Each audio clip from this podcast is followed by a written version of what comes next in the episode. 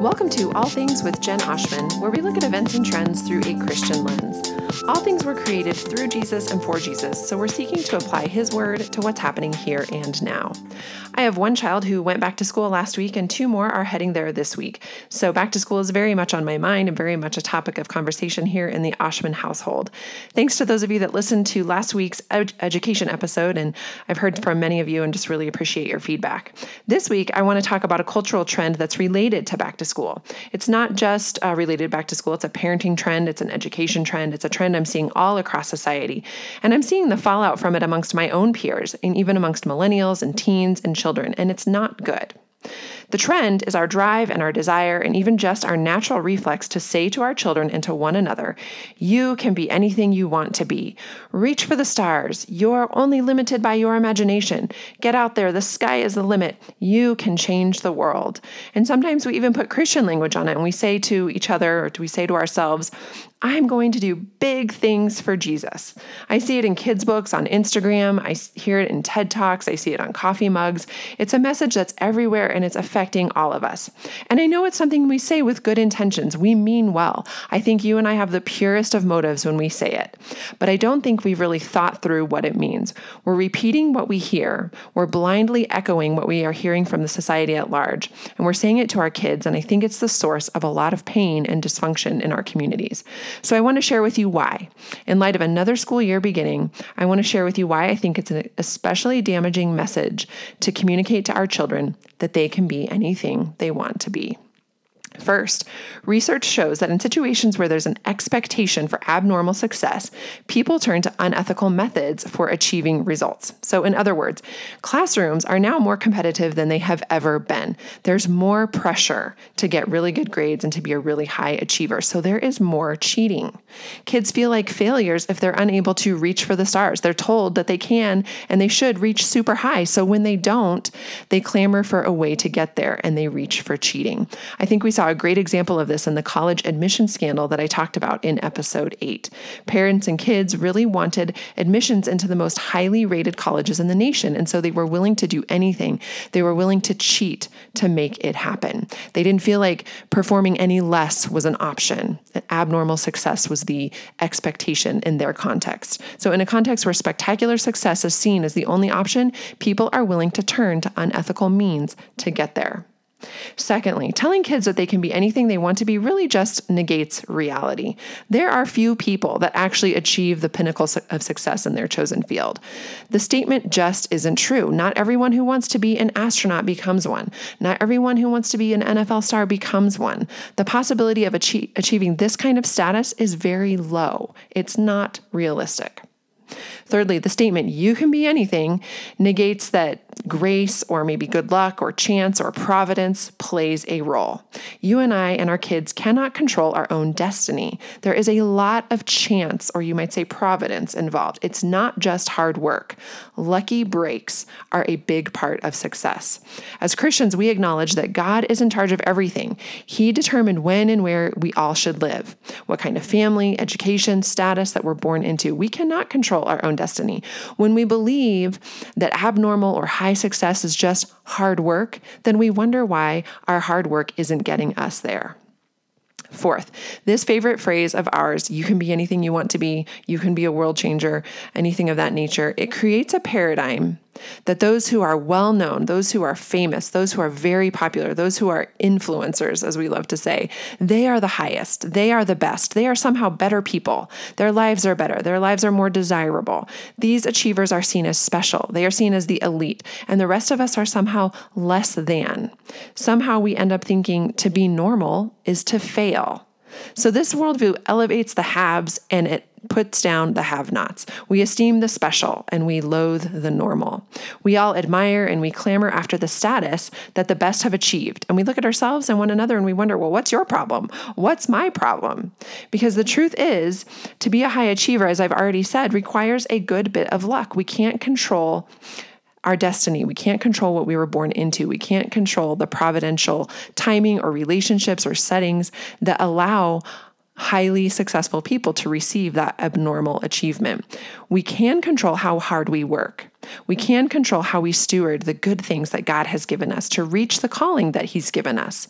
But clearly, it's not God's will that everyone be in the NBA, or everyone be a rocket scientist, or everyone find the cure for cancer.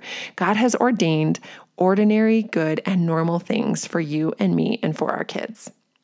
Fifth, to tell your kid that they can be a world changer or to be anything they want to be is a heavy, heavy burden. When we tell ourselves and our kids that we can be anything, we then bear the weight of becoming anything. We have to look within and we ha- we think end up thinking to ourselves, well, I'd better make this happen. We focus inward on ourselves. We think about our own platform, our own influence, our own skills, and we wonder how are we going to pull ourselves up by the bootstraps to achieve this abnormal success that my parents and my society say I need to achieve to have meaning and purpose and happiness in my life. Children and young adults are experiencing more anxiety than ever they are weighed down by this massive goal, this huge ideal that they have to be world changers. It causes them to become narcissistic, to turn inward and wonder, how am I going to get there? Anxiety, depression, suicide, they are all on the rise amongst young people and even adults. And I think it's 100% related. In our Instagram world, we see people's highlight reels. We think everyone else is making it. Everyone is highly successful. Everyone is beautiful. Everybody is happy. Everyone's changing the world. But who am I? I'm boring. I'm mediocre. I'm plodding along here in my life, in my job, with my family, in my neighborhood. I'm just here being very average. But look at all those people out there who have really reached the pinnacle of success. It's killing us, in some cases, literally, because we have been told our whole lives that we can be anything, that we can change the world. And we ultimately come to the conclusion that we're not. We haven't reached the stars. We haven't become what it is we thought we would become. We haven't actually changed the world. The truth is, most of us will be average. After all, that is the definition of average. We're average by definition. We're all hanging out here in the middle. And we should be telling our kids that. What's wrong with average? What's wrong with an existence that is faithful and ordinary and just honest and good? Why do we want our kids to be covered in glitter, to be five star, to be the best of the best? Why is it that we want that for our children? Clinical psychologist Erica Reischer says when we create a mindset that high achievement is better than being average, that high achievers are more special or more deserving, we diminish kids' ability to value both themselves and others. So we need to be asking ourselves, parents, why don't we want average kids? Where is our hope? Do we think that success will ensure our kids' welfare, that they have to be highly successful people in order to be okay as adults? Do we think they won't be happy unless they achieve abnormal, world changing um, success? Do we think that their success is an indication of our own merits as parents? Do we feel like we've somehow failed if our kids aren't the best of the best and the top of the top? And when it comes to ourselves, do we think our own worth is wrapped up in how big we are? I see this in pastors and missionaries and writers, even in moms and dads, in professionals and athletes. This sense that if I don't have a huge church, I'm a failure. If I don't have a huge following, I'm a failure. If I don't have a hugely successful career or happy, high achieving kids, a luxury car, a beautiful home, perfectly cooked meals, a hot and happy husband, then I've failed. Who can achieve all of that? No one. No one can really have it all. Why do we value then the elite? Why do we think it's better, more valuable, more honorable to be the exceptional, to be the best? These are questions we need to be asking ourselves for our own sake and for our kids' sake. So, what can we be saying to our kids? If I'm here sorry if I'm being just a Debbie Downer, but if I'm here telling you, hey, don't say your, to your kids they can be anything they want to be. Don't tell your kids they can be world changers. What should we be saying to our kids? Clearly, we want to be encouraging parents. We want to be our kids' biggest cheerleaders. We want our daughters and our children of color, any marginalized child, to believe that he or she can do great things. We want our kids to work hard and try hard and reach their full potential. But we want our hope and we want our encouragement for our kids to be built on the right things. We need to be cheering for them from the right foundation.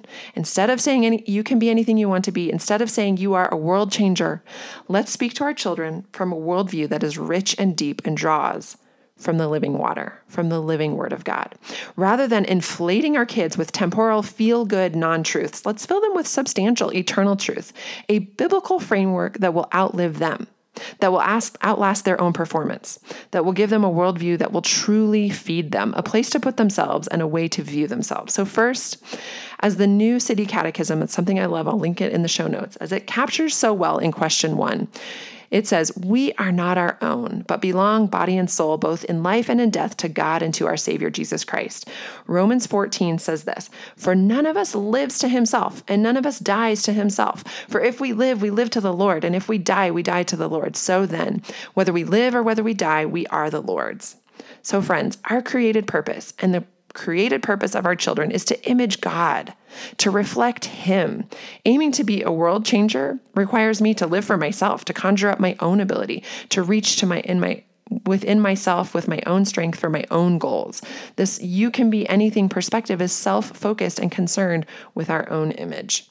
But a biblical worldview is primarily concerned with God's image. It's asking, what is God like? Who is He? What does he care about? How has he made me? Where did he put me? How did he gift me? What's he asking of me? How can I lay down my life for Jesus' sake? My life is, in fact, hidden with Christ in God. I am dead and now alive in Jesus. So, how do I image him to the world?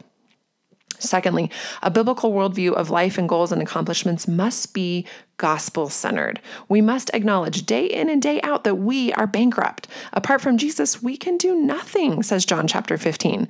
The world changer mentality embraces the gospel of self, which says, I am enough in and of myself. I define my purpose. I conjure up my own energy to realize my own goals. I don't need anything or anyone.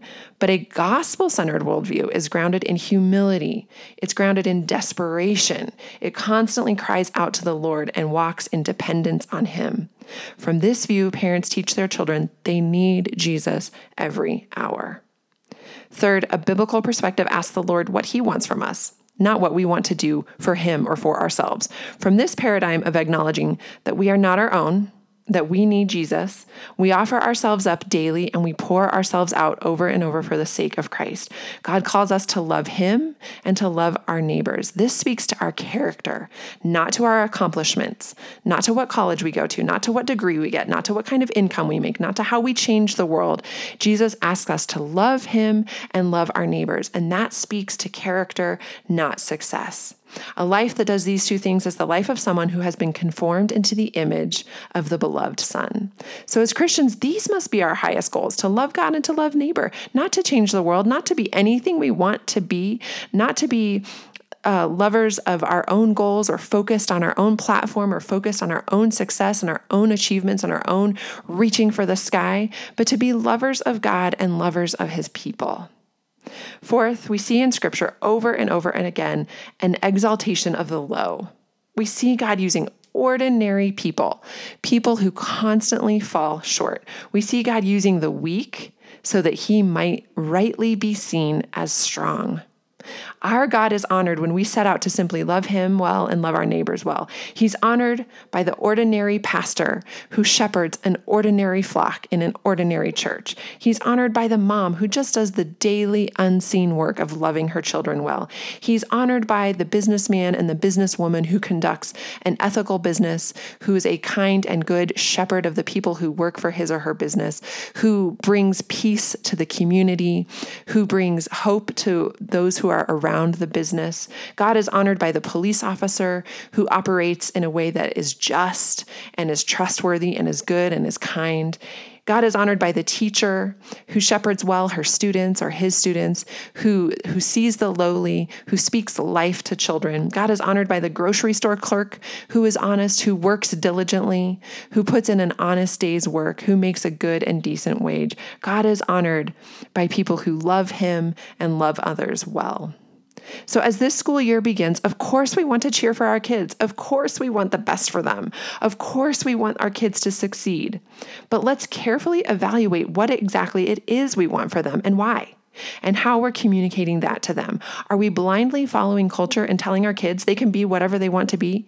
Because that, friends, is leading to anxiety and depression and suicide. That perspective is putting all of the burden on our children to reach for the stars and to conjure up some kind of otherworldly success.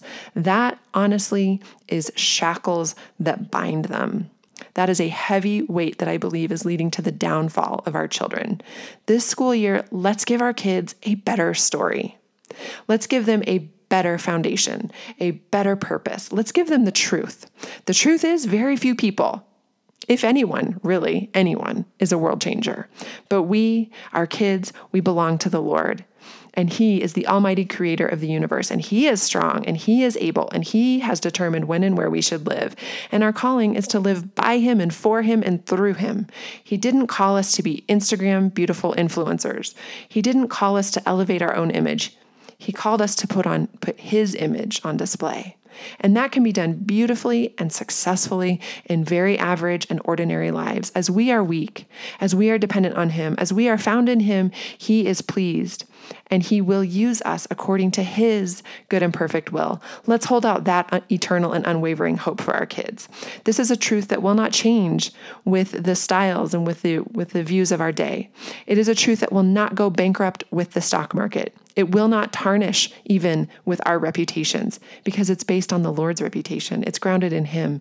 It's timeless, and insofar as God is in it, it will bear fruit for the rest of eternity.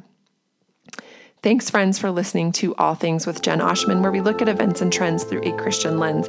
All things were created through Jesus and for Jesus, so we're seeking to apply His word to what's happening now. I look forward to chatting with you next week.